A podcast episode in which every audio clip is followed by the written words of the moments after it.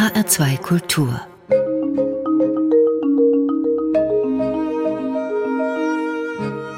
Doppelkopf Am Tisch mit David Ruben Thies, Gastgeber ist Ulrich Sonnenschein. David Thies ist Geschäftsführer eines Krankenhauses in Thüringen, den Waldkliniken in Eisenberg. Die Waldkliniken aber, der Name klingt schon idyllisch, sind etwas Besonderes. Als deutsches Zentrum für Orthopädie sind sie medizinisch auf der Höhe der Zeit, aber das ist nicht, was sie von anderen Krankenhäusern unterscheidet. Hier kann sich der Gast, nicht der Patient, trotz seiner orthopädischen Beschwerden wohlfühlen. Denn das neue Bettenhaus ist von einem Architekten entworfen worden, der sonst Sternehotels baut und entspricht eben diesen Standards. Ein Krankenhaus als Luxushotel? Darüber wollen wir reden. Herzlich willkommen, David Thies. Ja, einen wunderschönen guten Morgen. Wie sahen die Waldkliniken in Eisenberg zwischen Gera und Jena aus, als Sie sie übernommen haben? Eine typische, wunderschöne DDR-Platte. Grausamer kann man sich kaum vorstellen. Wir hatten ein 300 und x Betten, ein Betonquaderbau in L-Form, typisch, wie man es wahrscheinlich von den meisten Krankenhäusern kennt. Äh, in der Mitte lange Gänge, Plastik-PVC-Boden, links und rechts die Zimmer weg. In den Zimmern hatten wir ursprünglich vier Bettzimmer, haben dann später Nasszellen da nochmal reingesetzt, dann wurden es drei Bettzimmer eng aneinander gefercht. Ein kleiner Tisch drin mit den üblichen Stühlen, jeder seinen Fernseher, allerdings laut brüllen, so dass die armen Patienten, ich rede da noch von Patienten um die Wette, laut gehört haben, wenn überhaupt trostlos, niedrig, hässlich und vor allem nicht so geschützt, dass jeder irgendwie da etwas Privates für sich gehabt hätte. Und die Flure waren ein Schilderwald und dazwischen Ausschnitte aus dem Ärztekalender. Genau so. Genau so. Wie lange haben Sie das ertragen? Ja, ich habe 2008 dort angefangen. Ähm, 2010 war klar, dass wir dieses Gebäude dringend renovieren müssen, aus auch technischen Gründen, Brandschutz, Wasser, ähm, Elektrizität. Und dann war die Anfrage an das Ministerium, für die Renovierung dieses Gebäudes und dieses Ministerium hat dann mit uns gemeinsam eigentlich erarbeitet, was würde eine Renovierung kosten, wie würde diese aussehen und hat relativ schnell festgestellt, dass ein Neubau eigentlich genauso teuer und aufwendig ist wie die Renovierung dieser alten Platte, gerade weil so Höhen eigentlich kaum noch einhaltbar gewesen wären und entsprechende Brandschutzverordnungen. Und dann war für uns klar, nee, dann lieber neu bauen. Somit war auch klar, wow, wir können einen völlig neuen Weg beschreiten. Jetzt müssen wir unseren Hörern noch ein bisschen beschreiben, wie das neue Gebäude aussieht. Der alte Plattenbau, da hat wahrscheinlich jeder eine Vorstellung. Das neue ist etwas ganz Neues. Was ist signifikant? Also vielleicht einfach von der Gebäudeform her. Wir kommen ja aus dem Saale-Holzland-Kreis und sind ein Kreiskrankenhaus. Insofern war die erste Idee, ein kreisrundes Gebäude zu bauen, dann auch noch aus Holz. Also wir haben ein Hybridgebäude gebaut. Äh, die ganze Fassade ist aus Holz. Innen drin haben wir auch viel Holz verbaut, kombiniert mit Beton. Alle Patientenzimmer richten sich nach außen, große Fensterfassaden. Und ich glaube, das Besondere daran ist, wir haben nur zwei Bettzimmer, in der Regel auch ein paar wenige Einbettzimmer. Die Patienten liegen allerdings nicht wie sonst üblich nebeneinander, sondern wie in einem Z sich gegenüber versetzt und in zwischen diesen Versatz dieses Sets gibt es jeweils einen Wintergarten, so dass zwei Zweibettzimmer einen wunderschönen großen Wintergarten sich miteinander teilen, in dem dann die Patienten frühstücken können, Mittagessen, Abendessen, sich treffen oder, was uns auch sehr wichtig war, Patient-Arzt-Gespräch, wenn es um eine schwierige Diagnose geht, ist vielleicht gut, wenn der andere nicht zuhört. Wenn Sie sagen, ein kreisrundes Gebäude und alle Patientenzimmer richten sich nach außen, für mich klingt das dann so, als würde das in der Mitte, im Zentrum des Gebäudes einen großen Dunkelbereich schaffen. Wie ist der gestaltet? Da haben wir einen quadratischen Innenhof, den auch die Patienten nutzen. In seinem Parterre haben wir eine schöne Patientenpiazza eingerichtet, also ein großen Speisesaal für alle mobilen Patienten, drumherum wiederum grün, sodass man auch im Sommer da drin speisen kann, sitzen kann, den Schatten genießen kann und er bringt aber auch Licht in die Funktionsbereiche unserer Mitarbeiter. Jetzt gibt es einen Film, der Sie begleitet hat. Fünf Sterne Plus heißt der Film. Wie ist das zustande gekommen, dass Sie mit der Idee eines Neubaus auch direkt ein Filmteam gefunden haben, die gesagt haben, wir begleiten den Prozess mal in einem Dokumentarfilm fürs Kino? Ja, andersrum, wir sind gefunden worden. Es gab eine schöne Doku-Soap über Patientengeschichten bei uns im Haus. Und die zwei, Antje Schneider und Carsten Waldbauer, die im Auftrag des MDR das gemacht haben, kamen natürlich immer wieder so in mein Büro und fragten, ob sie dieses oder jenes auch drehen dürften und waren etwas verwundert in meinem Büro, viele Architekturpläne, Materialien und lachten dann häufig über mich und sagten, bei dir sieht es ja eher aus äh, wie in einem Architektur- oder Ingenieurbüro, aber überhaupt nicht, wie die sich ein Krankenhausgeschäftsführerbüro vorgestellt haben. Und fragten danach, woran wir denn da arbeiten. Und dann erzählte ich denen von der Vision unserer Klinik. Und das war, glaube ich, für die zwei kaum vorstellbar, dass man in Deutschland so etwas errichten kann und fragten dann einfach, ob sie uns, insbesondere mich, eben dabei begleiten dürften. Vielleicht sollten wir noch mal zur Person fragen, David Thies. Sie sind Geschäftsführer einer Klinik mit medizinischen Kenntnissen. Ich kenne nur noch einen weiteren Geschäftsführer, eine Geschäftsführerin, die ist selbst auch Ärztin. Ist der Geschäftsführer eines Krankenhauses immer medizinisch bewandert oder ist das ein wirtschaftlich denkender Mensch? Die allermeisten, von denen ich weiß, sind eher Betriebswirte, die dann diesen Job annehmen. Ich selbst bin ursprünglich Krankenpfleger gewesen, dann mein BWL-Studium nachgeholt und so dann über die unterschiedlichsten Funktionen hin zu diesem Job gekommen. Ich kann mir vorstellen, dass man auf der Ebene der Pflege sich sehr oft über die Ebene der Geschäftsführung ärgert. Haben Sie damals schon gedacht, ich kann mich lange ärgern, das wird sich nicht ändern. Wenn ich was ändern will, muss ich selbst in die Geschäftsführung gehen? Dass sich da was ändern muss, das war mir immer klar. Aber es fing eigentlich schon so damals auf meiner eigenen Station an. Ne? So, also dieses Bedürfnis, etwas ändern zu wollen. Und ich habe mich häufig schon auch mit eigenen Kollegen gerieben. So, so, so, anstatt zu jammern, liebe Leute, kommt, lasst uns das doch auf unserer eigenen Station ändern. Und habe mich eher gewundert, dass viele sich gesagt haben, nee, nee, äh, störst eher nur. Und so war für mich dann auch so klar, nee, dann muss ich vielleicht in auch andere Rollen hineingehen und es mir und vielleicht auch anderen zeigen, guck mal Leute, es geht doch. Im Film sagen Sie, ein Krankenhaus ist wie eine kleine Stadt. In den Krankenhäusern, in denen ich bislang war, es waren Gott sei Dank nicht sehr viele, fehlte dieser Stadt ein signifikanter Bereich und das war der der Unterhaltung. Da gab es medizinische und körperliche Versorgung, aber eben keine Zerstreuung, es sei denn, man hat sein Buch mitgebracht oder den groß im Zimmer hängenden Fernseher lautstark gedreht.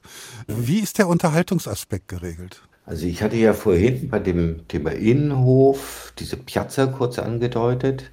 Jetzt gibt es bei uns gerade kleine Corona-Einschränkungen, aber Gebaut haben wir sie genau dafür, dass eigentlich die Menschen sich wieder begegnen sollen. Also Mittagessen, Abendessen, nicht jeder bitteschön auf seinem eigenen Zimmer, sondern trefft euch doch bitte kollektiv, äh, abends gemeinsam Fußball gucken, Tatort gucken oder eben auch einfach miteinander an langen Tafeln sitzen, sich unterhalten, Skat kloppen, äh, was auch immer. Also dieses wieder zurückzukommen zu diesen gemeinschaftlichen größeren Erlebnissen oder etwas kleiner zwischen zwei Zwei-Bettzimmern, idealerweise belegt auf der einen Seite mit zwei Männern, auf der anderen Seite mit zwei Frauen, treffen sich im Wintergarten und können dort Mensch ärger dich nicht spielen oder eben sich gepflegt unterhalten und bei uns in der Orthopädie, wenn sie denn wollen, auch gepflegt vielleicht noch ein kleines Gläschen Wein dazu trinken. Ja, oder eine Zigarre rauchen oder einen Whisky trinken. Es gibt in diesem Haus einen Humidor für den Zigarrenliebhaber. Genau, tatsächlich haben wir auch selbst das eingerichtet. Genau. Wird es nicht manchmal belächelt oder von den Krankenkassen sogar mit bösen Blicken bedacht? Belächelt ja, böse Blicke habe ich bisher noch nicht geerntet. Allerdings muss man zur Einschränkung dazu sagen, dieses Super Extra haben wir tatsächlich nur im Komfortbereich eingerichtet, der allerdings sehr, sehr klein geraten ist im Unterschied zu den für gesetzlich versicherte Patienten. Das klingt dann doch nach Zweiklassenmedizin. Auch die haben wir natürlich. Deutschland ist so strukturiert, wobei zu 99 Prozent ist das, was wir da tun, für die gesetzlich versicherten Patienten, von denen leben wir und für die sind wir vornehmlich da. Sie sind eine Fachklinik für Orthopädie, das heißt, der Zigarrenrauch spielt keine einschneidendere Rolle als bei einem gesunden Menschen. Gibt es bei Ihnen auch Notfälle? Ja, gibt es, weil neben dieser Rolle als Fachklinik für Orthopädie sind wir gleichsam auch ein Krankenhaus der Grund- und Regelversorgung. Also mit allgemeiner Innere, allgemeiner Chirurgie und somit auch einer ganz normalen Notaufnahme, wie wir sie Land auf, Land ab von kleineren Kreiskrankenhäusern kennen. Und haben Sie die Patientenzahl verändert oder haben Sie immer noch ungefähr dieselbe Anzahl an, an Gästen heute? Sie ist gleich geblieben, beziehungsweise wächst gerade im elektiven, sprich orthopädischen Bereich. Da wächst natürlich die Anzahl, weil mehr und mehr Patienten sich jetzt für unsere Klinik entscheiden. David Rubenties, hören wir unsere erste Musik. Sie haben sich einen Tango ausgewählt. The Strings heißt die Band Tango, ganz schlichtes Stück. Was bedeutet Ihnen Tango-Musik? Naja, in der alten Tradition gibt es ja diesen langweiligen klassischen Spruch. In der anschließenden Rehabilitation wurde ja immer Tango und Fango gemacht. Und Tango war so wunderschön sozusagen als Eröffnungsbild äh, unseres Hauses wurde er genutzt. Und einer der maßgeblichen Architekten im Team von Matteo Thun war ein leidenschaftlicher Tango-Tänzer. Insofern war das Thema Tango rund zur Eröffnung dieses Bettenhauses eins der musikalischen Begleitthemen. Man sieht es im Film sehr schön. Es gibt keine große Tango-Party. Auch da hat die Pandemie einen Strich durch die Rechnung gemacht. Aber trotzdem sieht man tanzende Paare als Projektion auf der Fassade des Hauses. Dann hören wir Tango von The Strings. Musik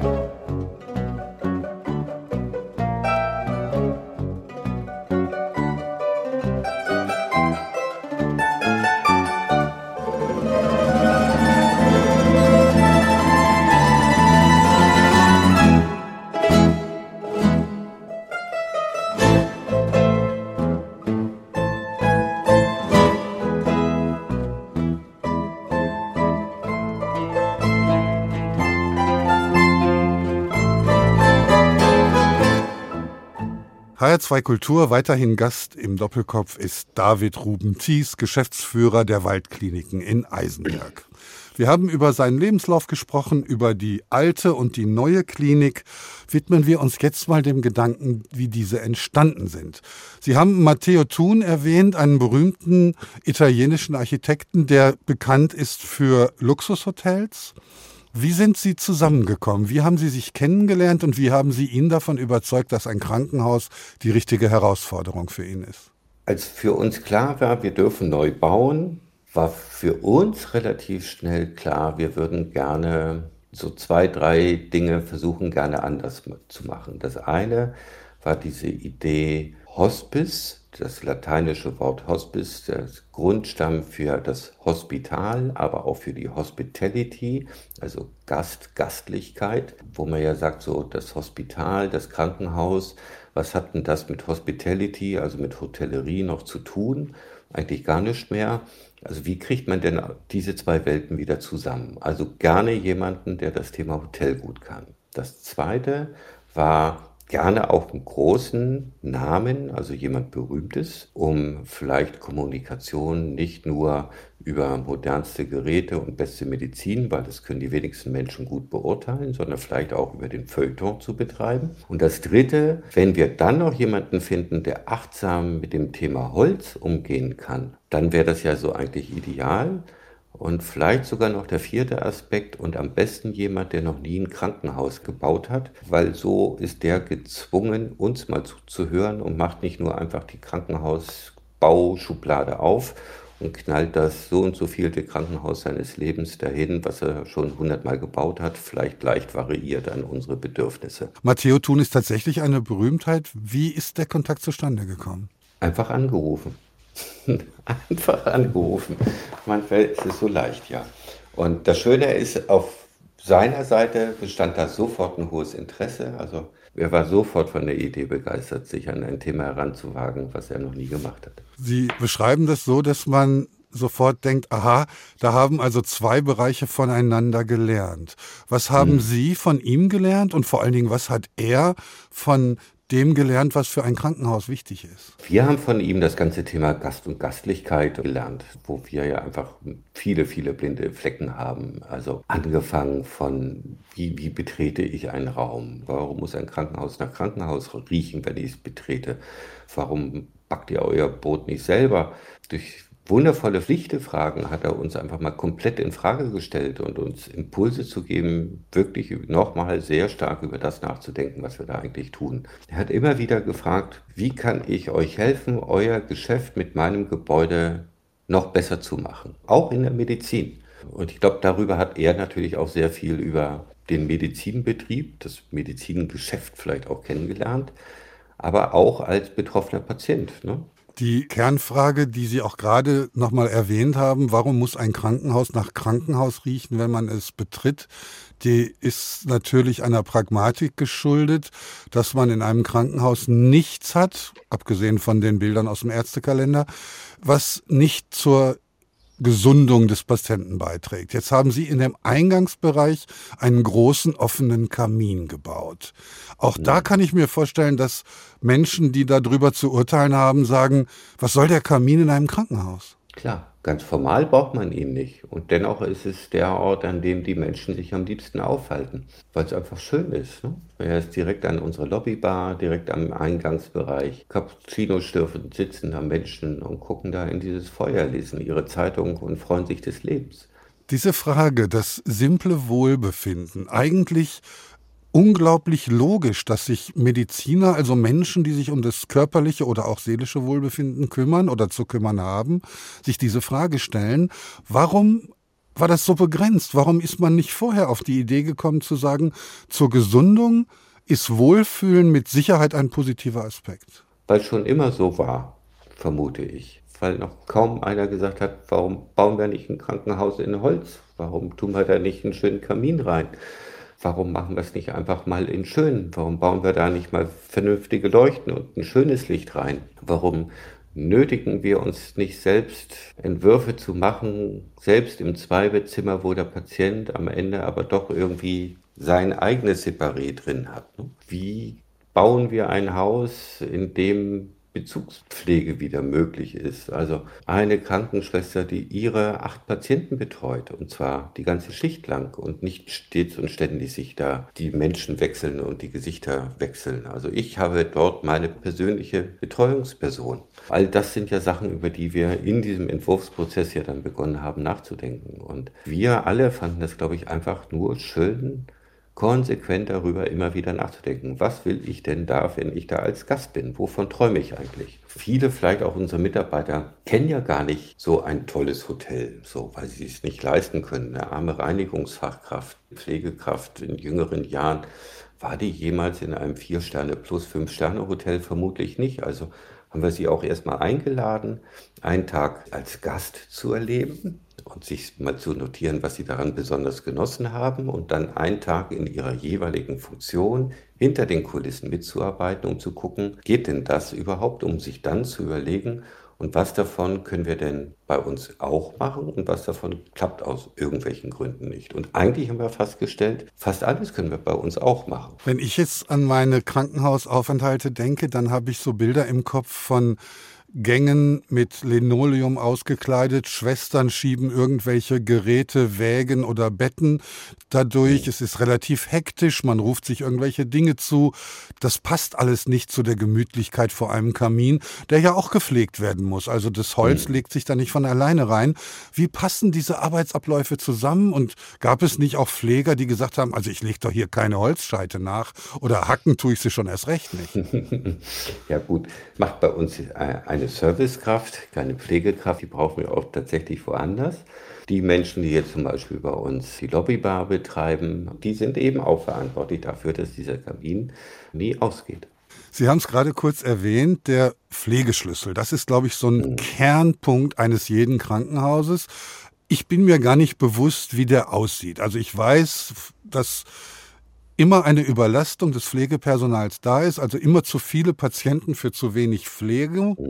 Jetzt sagen Sie, Sie haben eine Ansprechpartnerin für sieben Patienten in einer Einheit, die noch nicht mal mehr der einer Station gleicht. Wie kann das gehen? Also 1 zu 8 ist der Schlüssel oder ganz genau 1 zu 7,86, aber runden wir es mal lieber auf, 1 zu 8. Und damit sind wir auch zufrieden, denn der bundesdeutsche Durchschnitt liegt bei 1 zu 14. Also eine examinierte Pflegekraft betreut bundesweit im Durchschnitt 14 Patienten, bei uns 8.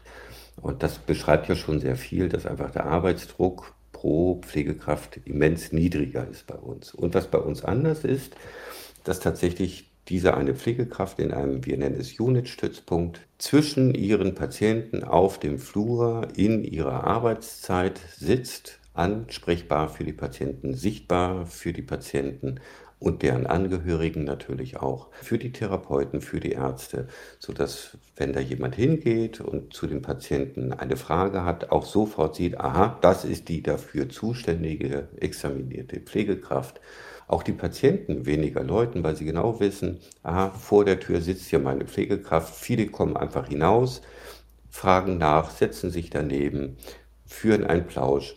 Die Pflegekraft selber wiederum, wenn sie einen Apfel essen möchte oder einen Kaffee trinken möchte, macht es jetzt eben nicht mehr mit ihren Kolleginnen im Stationsaufenthaltszimmer, sondern schnappt sich eben auch einen, einen Kaffee und trinkt diesen dann mit einem Patienten zusammen. Weil Dafür ist sie ja da. Und wenn sie Pause hat, muss sie zwingend die Station verlassen und hat ein wunderschönes Mitarbeiterrestaurant, ein Bistro nennen wir das, und genießt dort ein vorzügliches Mittagessen, soweit sie das haben möchte. Oder sie bringt sich eben was von zu Hause mit, aber sie muss eben zwingend ihren Arbeitsbereich verlassen. Genau. Sie haben natürlich auch einen Auftrag, den Patienten nicht übermäßige Kosten aufzubürden oder den Krankenkassen. Mhm. Und Sie haben natürlich auch einen Schichtbetrieb. Also diese Station ist rund um die Uhr besetzt, in drei Schichten genau. nehme ich an. Das genau. heißt, Sie kommen irgendwann auf einen Pflegeschlüssel, der sich nicht groß von dem anderer Krankenhäuser unterscheiden darf. Wie können Sie es trotzdem organisieren, dass das so harmonisch sich anfühlt. Also das Geld, was wir von den Krankenkassen bekommen, ist dasselbe wie alle anderen Krankenhäuser auch. Was wir da machen ist, indem wir sehr genau aus Retroperspektiven Daten, also zehn Jahre rückwärts, diagnosebezogen voraus planen, wann wird an welchem Werktag eigentlich welcher Patient mit welcher Diagnose da sein und auf genau diese Vorausplanung unser Personal planen und dann aber auch bereit sind, nicht zusätzliche Patienten dann noch mit aufzunehmen, um einen schnellen Euro zu machen. Dieses System haben wir in den Niederlanden gelernt. Es funktioniert hervorragend. War auch für uns ein langer Lernprozess, den wir auch bis heute nach wie vor noch nicht abgeschlossen haben. Aber wenn man eben mit dieser kostbaren Ressource Personal ist immer ein sehr hässliches Wort, achtsam, gut plant und gut disponiert, ist man tatsächlich in der Lage, mit demselben Geld viel, viel mehr Menschen zu beschäftigen, somit den Arbeitsdruck bei ihnen runterzunehmen, damit glücklich ihre Patienten zu haben und glückliche Patienten spiegeln das natürlich den Mitarbeitern auch wieder zurück und somit sind am Ende des Tages alle zufrieden bei gleichbleibenden Kosten und oder Preisen. David Rubentis, wir hören unsere zweite Musik, Anne Clark, eine Poetin des Elektropop, so will ich es mal ausdrücken. Our Darkness heißt das Stück. Jetzt haben wir aber eher von Licht und von, von Fröhlichkeit gesprochen. Warum haben Sie sich dieses Stück ausgesucht? Ja, auf der einen Seite, weil wahrscheinlich viele Ideen, meine Ideen nachts entstehen und ich glaube, weil es auf der anderen Seite von meiner unendlichen Unruhe zeugt und diese beschreibt. Dann hören wir Our Darkness, Anne Clark.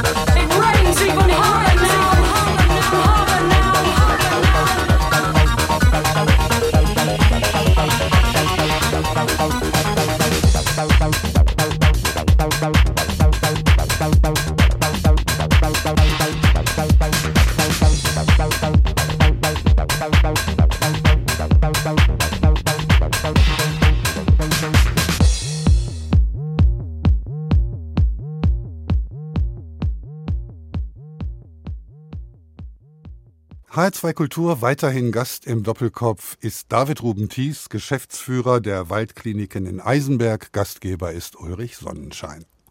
Wir haben ein bisschen versucht, diese Kliniken erstehen zu lassen vor ihrem geistigen Auge. Bilder finden Sie jederzeit im Internet.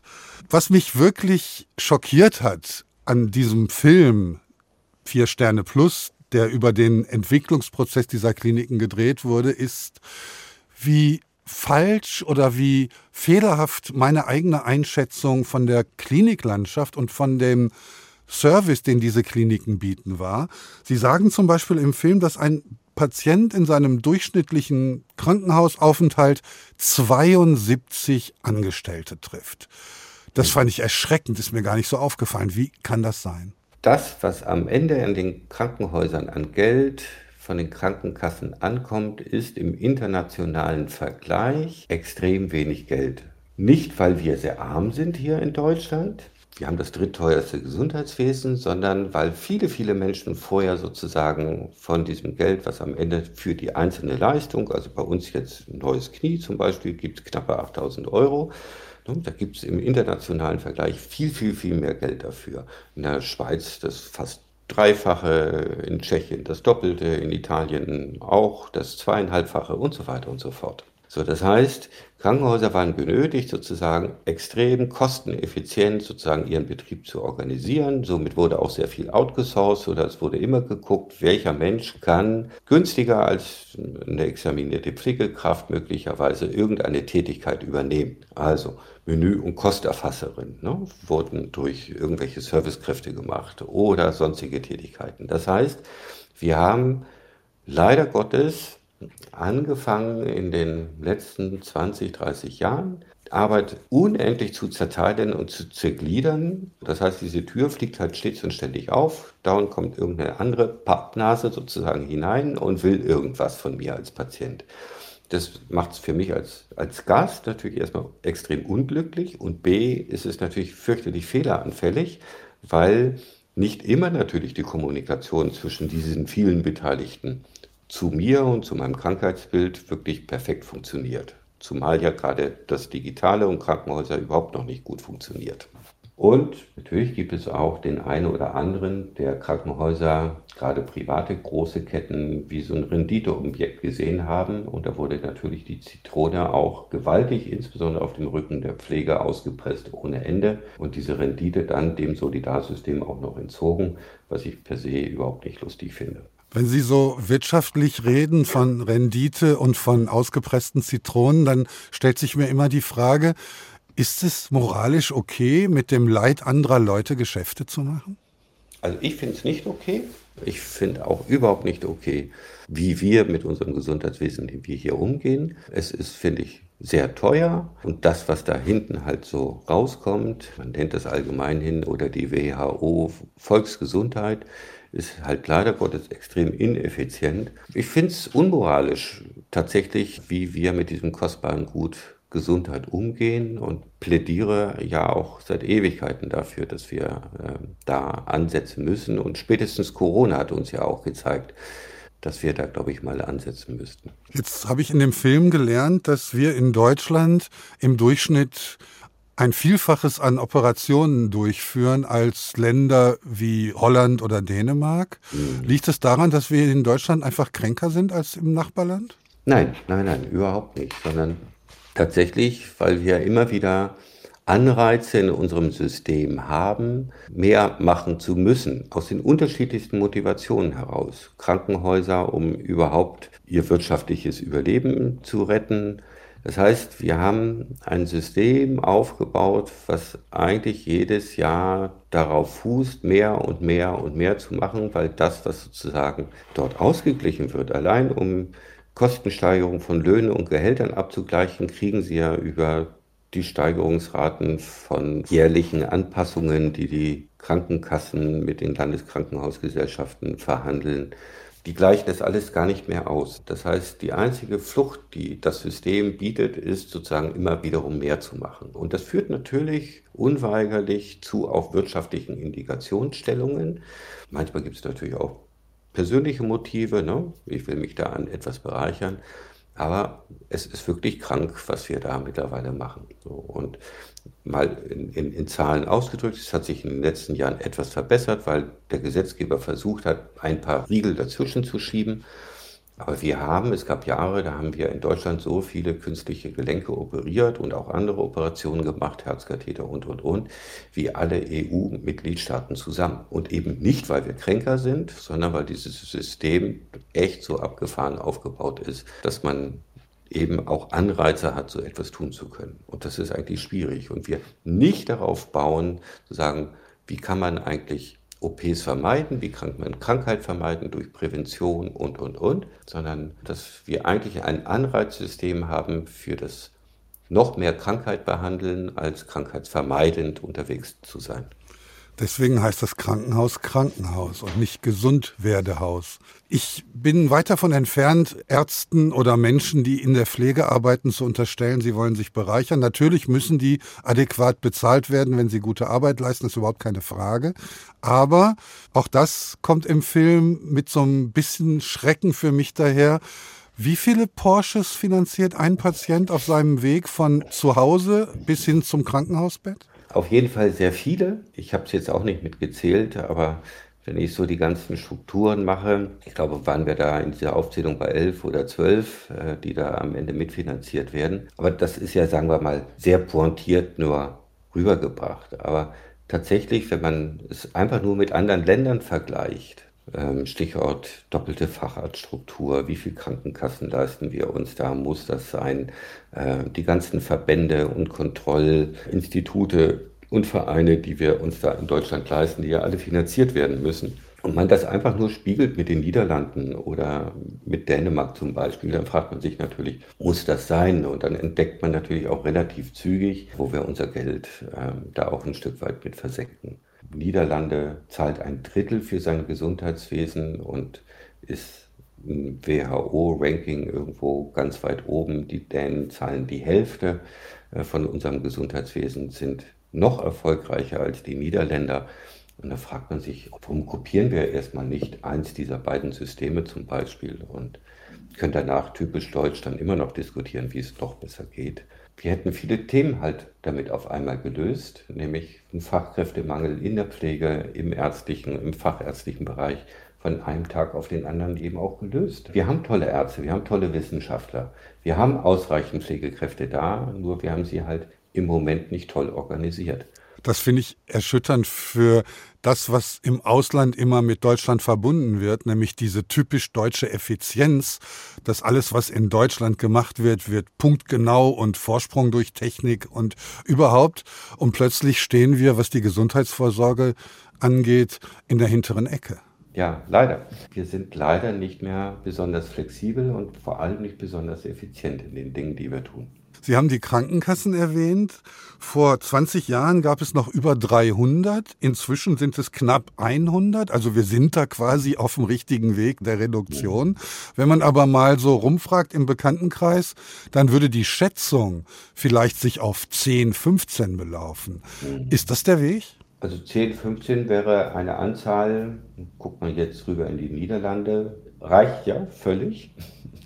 Oder guckt man rüber nach Dänemark, dann kommen die ja mit einer aus, äh, die heißt dann äh, Staat. Auch das ist ein Weg. Und warum klappt das bei uns nicht? Ist die Lobby der Betriebskrankenkassen so groß? Ich glaube jetzt weniger, dass es die Lobbyisten sind, natürlich auch immer, aber oder ein Stück weit, aber am Ende, glaube ich, fehlt uns allen noch so ein, ein wirkliches Bild von, welches Gesundheitswesen wollen wir haben oder was ist denn der Fokus unseres Gesundheitswesens. Ich glaube, wir haben die letzten 20, 30 Jahre immer zu sehr auf das Geld und auf die Wirtschaftlichkeit geguckt und dabei, glaube ich, haben wir es A, am Ende nur teuer und sehr ineffizient gemacht. Was wir uns aber nie vorgenommen haben, ist so ein wunderschönes Ziel, wie es klingt zwar schrill, aber was ist uns Gesundheit wert? Aber so im positiven Sinne, wir wollen die höchste Volksgesundheit in, also in diesem WHO-Ranking wollen wir Platz 1 erobern. Und was müssen wir dafür tun? Und dann kommt man relativ schnell darauf, dass Prävention eigentlich die erste Stellschraube ist, also krankheitsvermeidend unterwegs zu sein und dann ergibt sich eben der Rest daraus relativ zügig. Im Film sieht man, dass Sie sich nicht scheuen, mit der Politik in Kontakt zu treten. Herr Spahn war bei Ihnen zu Gast und Sie haben sich mit ihm ausgetauscht.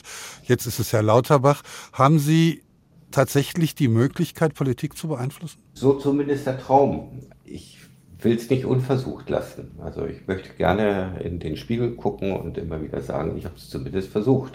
Mal gelingt mal nicht. Ich habe immer gedacht, wir haben in Deutschland das primäre Problem, dass wir die medizinische Versorgung nicht flächendeckend garantieren können. Also wir haben zu wenig Ärzte auf dem Land, zu wenig Krankenhäuser im ländlichen Bereich. Jetzt hieß es aber im Film, wir haben viel zu viele Krankenhäuser. Wie geht es zusammen? Genau, wir haben viel zu viele Krankenhausbetten und somit auch Einrichtungen, die diese Betten vorhalten. Auch da würde ich jetzt wieder erstmal den Vergleich mit dem Ausland machen. Nehmen wir dieses Beispiel eines Facharztes, nehmen wir jetzt zum Beispiel einen Urologen, der ist halt im Ausland, also in, außer Österreich, Schweiz und Deutschland, dort haben wir doch die doppelte Facharztstruktur.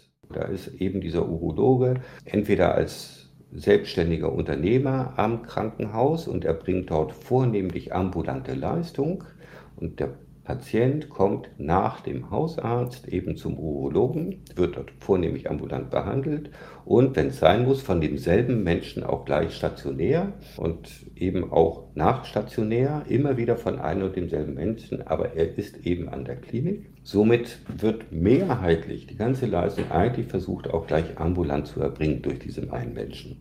Und gar nicht mehr stationär. Das heißt, in den Niederlanden, Dänemark haben die jetzt ungefähr 80 Prozent weniger Krankenhausbetten. Das muss man sich vorstellen, 80 Prozent.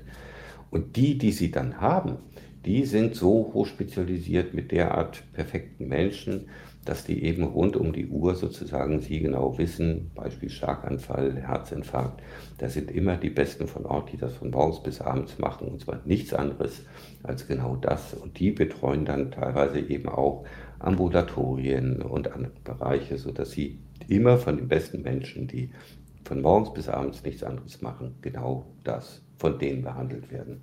Dafür haben die natürlich andere Rettungswesenstrukturen, die besser ausgestattet sind, schneller reagieren können als die, die wir in Deutschland haben. Wie verhindern wir, wenn wir dann zu viele Kliniken haben, dass die nicht von Insolvenz bedroht sind? Wir haben ja heute viele Kliniken, die tatsächlich alle von Insolvenz bedroht sind, die ja am Ende des Tages zwar wohnortnah da sind, aber nicht das können und nicht leisten können, was der Bürger, die Bevölkerung ja tatsächlich braucht. Wenn Sie einen Schlaganfall haben, wo wollen Sie denn hin? Wohnort nah, wo aber möglicherweise nicht der Experte mit der Stroke Unit ist, mit der Lysefähigkeit, mit allem, was Sie jetzt brauchen, oder mit dem Hubschrauber genauso schnell in die High-End-Top-Klinik, die genau das kann. Der Einzige, der jetzt einen Nachteil hat, ist Ihr Besucher, Ihr Angehöriger, Ihre Frau, Kinder, die es halt ein bisschen weiter haben. Das hieße im Klartext, wir haben zu viele allgemein ausgerichtete Krankenhäuser, die nicht spezifisch arbeiten können und bei Notfällen oder Ausnahmefällen den Patienten ohnehin weiter überweisen und zu wenige wirklich konzentrierte Fachkliniken. Ja. Ein weiteres Thema ist natürlich die Ärzteschaft. Also wir haben jetzt über die Pfleger gesprochen, über die Patienten und wie das harmonisch miteinander gehen kann. Ärzte sind eine ganz besondere Spezies und die möchten gerne umgarnt werden und die möchten gerne ein Vorzimmer und noch ein Vorzimmer zum Vorzimmer und ein eigenes Büro und eine eigene Sekretärin und vielleicht noch eine Schreibkraft nebenbei. Also da ist ein ganzer Apparat innerhalb dieses Krankenhauskomplexes, den sie auch angegangen sind. Wie? Habe hier eine interdisziplinäre, hierarchieübergreifende Form der ärztlichen Zusammenarbeit gesehen, nämlich, äh, dass dort Ärzte unterschiedliche Disziplinen, unterschiedliche Hierarchien in, ich, wir würden Großraumbüro sagen, ich finde das ein schreckliches Wort, es waren eher so Zusammenarbeitslandschaften, gut miteinander interagiert haben, weil es in Maastricht Studien gab, die herausbekommen haben an der dortigen Uniklinik, dass die Diagnosegeschwindigkeit und die Diagnosequalität zugunsten des Patienten durch diese Zusammenarbeit um 70 Prozent teilweise jeweils gestiegen ist. Ein anderer Aspekt, und da sieht man, wie hartnäckig sich bestimmte Traditionen oder Vorstellungen halten, ist die simple Frage des Arztkittels, der in anderen Ländern einfach kurze Ärmel hat, damit man die Bakterien nicht von einem Patienten zum anderen trägt. Und bei uns lässt sich das nicht durchsetzen. Warum ist das so hartnäckig? Wenn Sie sich vorstellen, wie mühselig und teilweise wie, wie quälend es ist, Arzt, Facharzt, Oberarzt zu werden, was das auch für unangenehme Jahre sind, um diese Qualifikation erreichen, durch wie viele OP-Kataloge sie da marschieren mussten, dann ist es vielen ein Bedürfnis zu zeigen, guck mal, so, ich habe es geschafft. Und dafür steht vielleicht symbolisch auch dieser, dieser Arztkittel so. Und jetzt kommt da so ein kleiner David daher und sagt, oh, das schneiden wir den da an den Ärmeln mal ab. Dass das vielleicht eine Störung auslöst, kann ich erstmal nachvollziehen. Und ich glaube, ich suche ja immer eher ja nach Lösungen zu sagen, guck mal, wie kriegen wir hygienisch so einen kurzen Arztkittel toll hin. Und dennoch sieht der gut aus und zeigt, dass du eben nicht irgendjemand bist, sondern dass du eben derjenige bist, der hier einen tollen Job macht, ne? der hier jahrelang studiert hat, der sich echt da ein, auch nicht nur angenehm gequält hat, um der tolle Fachmann, Fachfrau zu werden, der du heute bist. Jetzt haben Sie analog zu dem Star-Architekten Matteo Thun Gautier gefragt, ob der Ihnen Kittel entwirft. Da habe ich erst gedacht, das wäre ein Witz. Nee, nee, genau deswegen. Es war die Idee sozusagen, kannst du uns nicht einen tollen Arztkittel äh, entwerfen, ne, mit kurzen Ärmeln, der aber dennoch äh, super aussieht, aber der hat leider uns eine Absage erteilt, ja. Ich würde gerne mal so eine Milchmädchenrechnung anstellen. Ich weiß nicht, ob es zahlenmäßig stimmt, ist auch nicht so wichtig. Also ein Krankenhausbett kostet im Schnitt 350 Euro pro Tag. Ein Hotelbett kostet im Schnitt 150 Euro pro Tag. Das wären 400 Euro. Das heißt, das Bett in ihrem Luxushotel-Krankenhaus müsste gut anderthalb Mal so viel kosten wie das normale Bett. ja, aber es kostet ähm, genauso viel wie das einfache Krankenhausbett. Wie haben Sie das hingekriegt? Na, Im Bauen haben wir uns ganz einfach regelmäßig nur im Hotelregal bedient und konnten damit beweisen, dass sowas Schönes zu bauen genauso viel kostet wie quadratisch praktisch gut und im Alltag über intelligente Steuerungsformen auf der einen Seite oder eben durch Umschichten des bestehenden Budgets äh, tatsächlich den Patienten versuchen oder den Gästen Mehrwert zu bieten. Also Beköstigungstag, Essen, 2,45 Euro ist, glaube ich, äh, das, was man so an Wareneinsatz üblicherweise einem Patienten gibt. Bei uns dürfte es Doppelte bis Dreifache sein. Aber natürlich müssen wir uns das irgendwo woanders dann aus den Rippen sparen. Bei uns zum Beispiel haben wir eine extrem kleine Verwaltung. Ein Beispiel nur. Und dieses Essen müssen auch die Patienten nicht extra bezahlen, sondern es ist Teil nein, der nein, Krankenhausleistung. Nein, genau, genau. Ganz erstaunlich. Wir sind schon am Ende unserer Stunde angekommen. David Ruben Thies, noch ein Musikstück haben wir vor, und zwar Jacques Brel, der große Belgier ist er, glaube ich. La Chanson de Vieux Amant heißt das Stück. Was bedeutet Ihnen das? Ja, das ist so vielleicht das Sinnbild zu deutschem Gesundheitswesen, aber auch so mein Traum zum Altwerden und glücklich sein und verliebt sein. So hört sich's in meiner Fantasie zumindest an. David Rubenties, vielen Dank, Geschäftsführer der Waldkliniken in Eisenberg. Am Mikrofon verabschiedet sich Ulrich Sonnenschein mit Jacques Brel, La Chanson de Vieux Amant.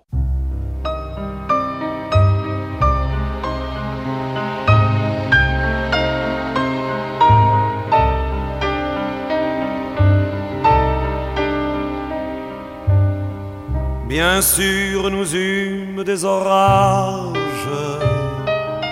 Vingt ans d'amour, c'est l'amour folle. Mille fois tu pris ton bagage. Mille fois je pris mon envol. Et chaque meuble se souvient dans cette chambre sans berceau des éclats des vieilles tempêtes. Plus rien ne ressemblait à rien, tu avais perdu le goût de l'eau et moi celui de la conquête. Mais mon amour, mon doux, mon tendre,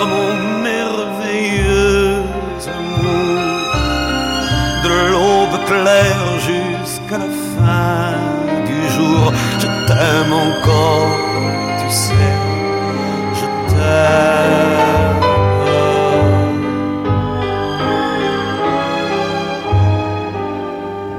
Moi, je sais tous tes sortilèges, tu sais tous mes envoûtements. Tu m'as gardé de pierre Perdu de temps en temps. Bien sûr, tu pris quelques amants. Il fallait bien passer le temps. Il faut bien que le corps exulte. Mais finalement, finalement, il nous fallut bien du talent pour être vieux sans être adulte.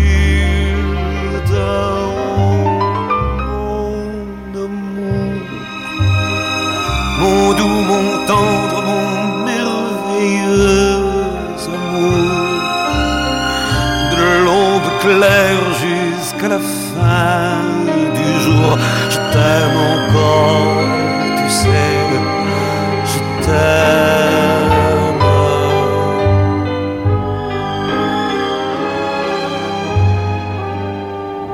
Et plus le temps nous fait cortège, fait tourment. Mais n'est-ce pas le pire piège que vivre en paix pour des amants? Bien sûr, tu pleures un peu moins tôt, je me déchire un peu plus tard, nous protégeons moins nos mystères. Laisse moins faire le hasard, on se méfie du fil de l'eau, mais c'est toujours la tendre guerre. Oh mon amour, mon doux, mon tendre, mon merveilleux amour, de l'aube claire jusqu'à la fin du jour, je t'aime encore, sun.